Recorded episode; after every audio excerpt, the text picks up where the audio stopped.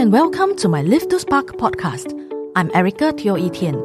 For the past 15 years, I've been helping to empower individuals to reach their work and personal goals through sharing know-hows, lessons learned, and cultivating healthy mindsets so that they can improve their processes to generate the best outcome. In recent years, I've helped mid-career women to reach their life, career, and family goals by inspiring them on their journey of self-discovery so that they can become individuals that are more engaged to lead a fruitful life. In this podcast, I will share tips, tools, and ways to develop the healthy mindset that can help you to become more successful, overcome challenges, and setbacks in life. I believe that every woman has unlimited potential to find her shine within her own areas in life. So join me in this journey and live to spark together. Hello and welcome to this episode.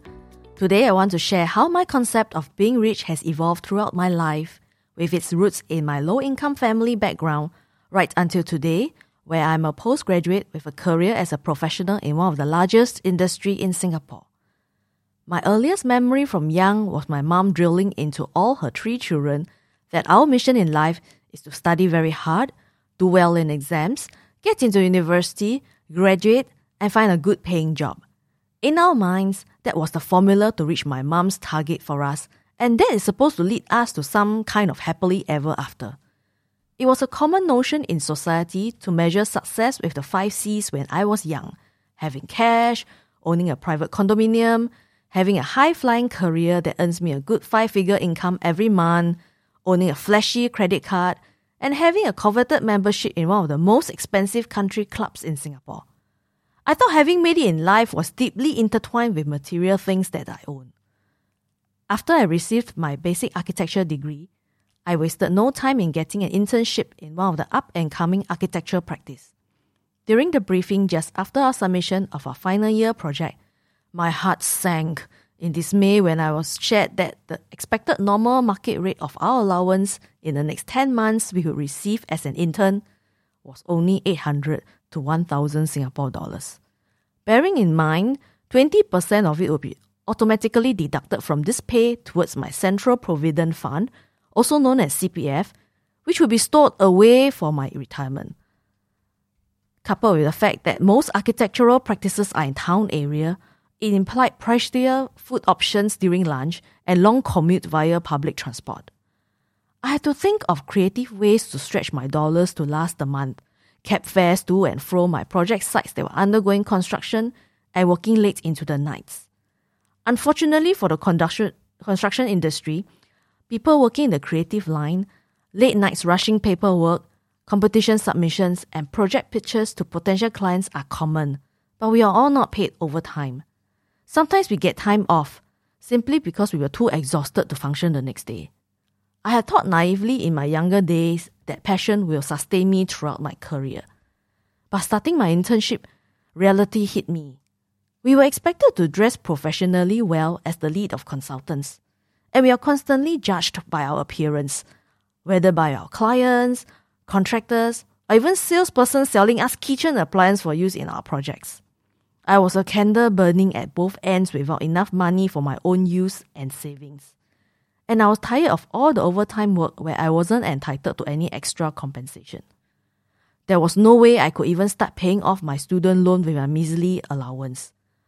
To satisfy the criteria of working as an intern in no more than two firms, each with a minimum tenure of five months, I knew I must act once the minimum tenure of five months was up in the firm. I knew I was a cheap labor compared to a full time staff, but I was certain I was a pair of good hands. I demonstrated my willingness to learn the ropes and proved myself to be able to run projects with minimum supervision. I went up to my boss and asked for a pay raise or I would leave for another firm. I was quite confident I delivered value to the firm and that they would try to retain me. My bosses probably also thought I was a good bargain to give me a pay raise, then go through the whole hiring process and pay more for a full time postgraduate that they have to train all over again anyway. So, yes, I was given a 50% increment. Yes, that's right. It's probably the largest percentage of pay raise I've ever received in my working professional life. While 50% pay raise to 1,500 Singapore dollars might not be a lot to many who are listening to me right now, but it was an achievement to me as an intern. I owe it to myself to stand up for myself and ask for what I wanted. From this, I learned the idea of ask and thou shalt be given. Because if you never ask for what you want, who will ever give it to you? This notion of asking for the amount of what you deserve continues to influence me throughout my career. I was never shy of asking for a pay that commensurates with what I am able to deliver. Fast forward to being freshly graduated after my master's degree following the internship, I was thrust into the 2007 financial crisis with two student loans to pay off concurrently. It was an understatement to say my dreams of reaching the five C's quickly evaporated by the harsh realities of the job markets within weeks. My industry was hit hard, projects dried up, and hiring was tightened. I found work eventually in a small architecture practice. With an eye watering starting pay, I worked out my numbers in an attempt to pay off my debts as soon as possible to incur the lowest amount of interest and that left me with $200 for spending every month. That was after setting aside my obligation to provide my mom with a humble allowance and necessity expenses like transport fees. I was under a lot of money stress that I imposed onto myself at that time of how I need this or I have to own that item just to prove that I had made it in life as a grown up. I was thankful in the Asian culture, the concept of grown up children staying with their parents until we are married is prevalent. That really saved me a lot of money instead of renting a place on my own. The concept of owning material things to reach a grown up status befitting a professional was deep rooted in me. It was a period where I struggled with having to overhaul a wardrobe of jeans and t shirt from my varsity days to appropriate work attire for the office out of necessity while balancing my dreams of chasing the five C's. I have since grown to realize everything in life has choices. You can choose to buy a high end brand piece of clothing, or you can use the same amount to buy 10 pieces of factory produced workwear that you can mix and match to wear over a week from a local retail mall. Just like you could spend a few thousand dollars on a country club membership when you don't play golf, or you could spend a fraction of that amount hanging out with your friends at the local mall over a simple meal. It was only much later on in my life that through my self reflection, I realized my quest for material things was in fact to make up for a lack of security since childhood. To me, having physical things to show that I made it in life meant a lot to me, even though I had no idea or clue how to be rich quickly. With little to almost no financial literacy, I was very glad that I had a friend who taught me about financial management and the concept of how I work hard, but I must make my money work harder for me.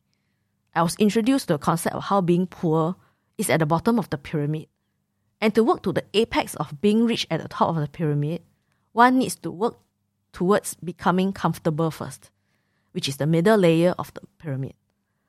Of course, the definition of being comfortable can mean very differently from person to person. But there are many avenues to grow your wealth, which I will leave it to the financial experts to advise you. However, what I did learn is that you cannot grow rich overnight. It takes years of hard work and consistency to invest your money and in yourself in order to see your wealth grow. I've also learned spending money to buy material things to blindly follow societal standards to appear rich is not the way. For instance, buying a private condominium when you cannot afford the monthly mortgages and high maintenance fees will only stress you out further.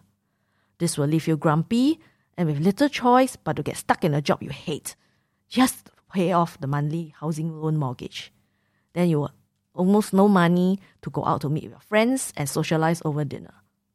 These are trade offs I had to balance between owning material things and quality of life.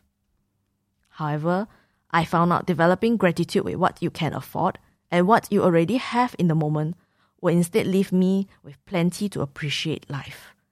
It wasn't an easy journey, but one of self discovery and finding out which options is the best of what I can afford at that moment. The shift in mindset took me years, but it is with this gratitude I developed, which helped me to stay grounded in an otherwise hectic life that moves past me like a whirlwind. So, for you listening in today in my podcast, are there any areas in life you think you may be stuck in? Or are you able to take a step back to have a rethink about options available? I will encourage you to think and think again. Then maybe you will realize you are actually free to make your own choice. Thank you for joining me today. I'm so honored to have you here. Now, if you'd like to keep going and you want to know more about our mentorship, training programs, and e commerce products, come on and visit me over at livetospark.com. That's L I V E T O S P A R K.com. And if you happen to get this episode from a friend or family member, be sure to subscribe to our email list over there. Because once you're subscribed, you'll become one of my Live to Spark family. Life has always got twists and turns. You can learn to go with the flow, breathe deeply, and remember, we will live the spark together. Sending you my love, and I speak to you soon. Bye for now.